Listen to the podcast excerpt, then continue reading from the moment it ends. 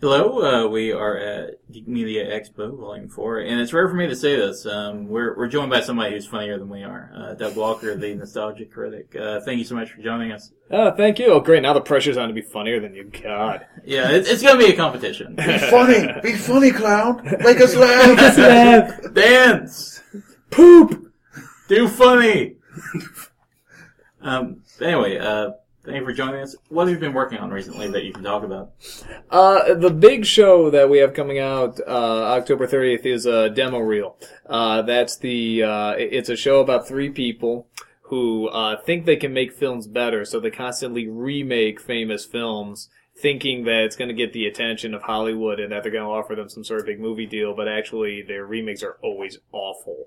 Uh, and it's the process of them making the films and the behind the scenes stuff and their interactions with each other and, um, yeah, it just every other week there's always a new movie and uh, or always a new short or something that they're up to. So it's sort of combining, uh, you know, sort of mocking these movies without realizing they're mocking it, and also uh, just their personal lives and how they interact off each other. So, so you're going to be working with Michael Bay then? in, in, in some means, actually. So stay tuned. That, well, now you've got me hooked.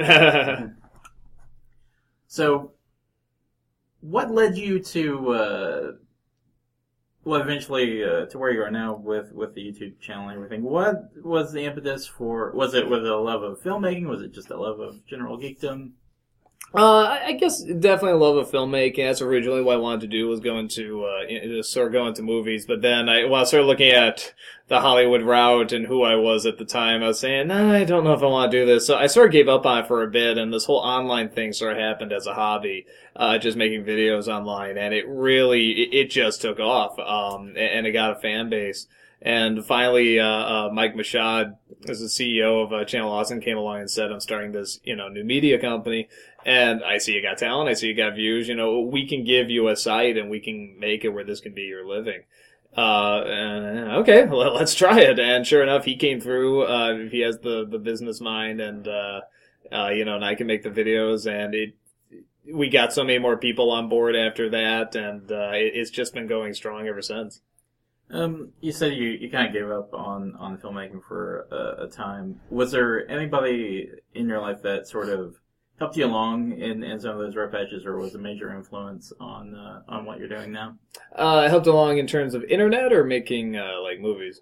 Either, either, or even just in ter- in terms of encouragement or anything like that. Uh, my folks have always been pretty encouraging. I mean, not necessarily saying, you know, because anytime somebody says, I want to be a performer or a director or something at me, it's like, you know, it, to a lot of parents, that's kind of like saying, I want to throw my life away.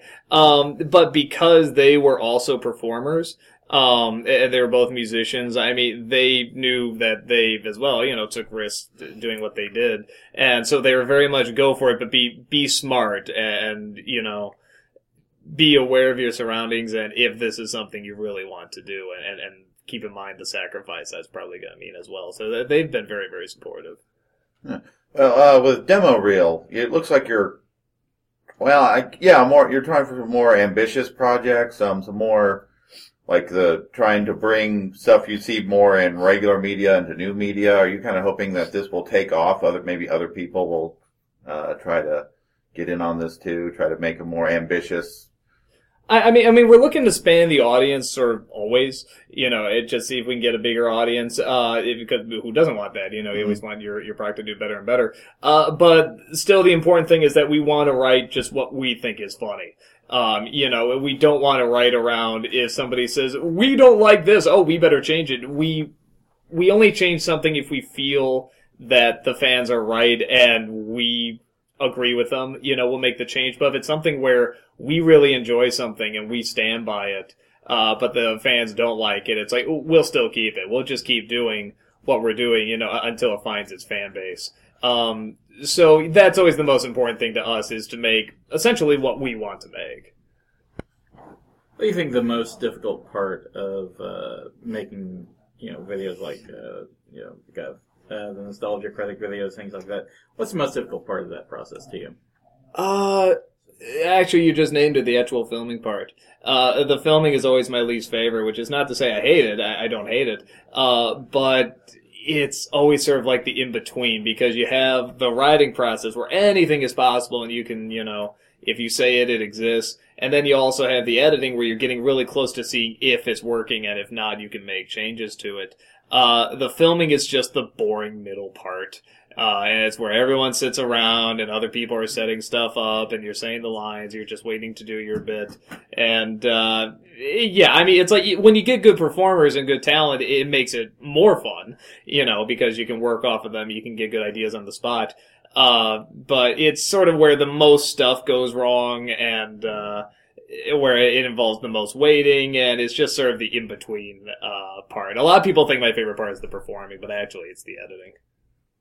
Okay. Do you have any other questions, Kevin? Well, I want to make sure I slip in our, our podcast standard question.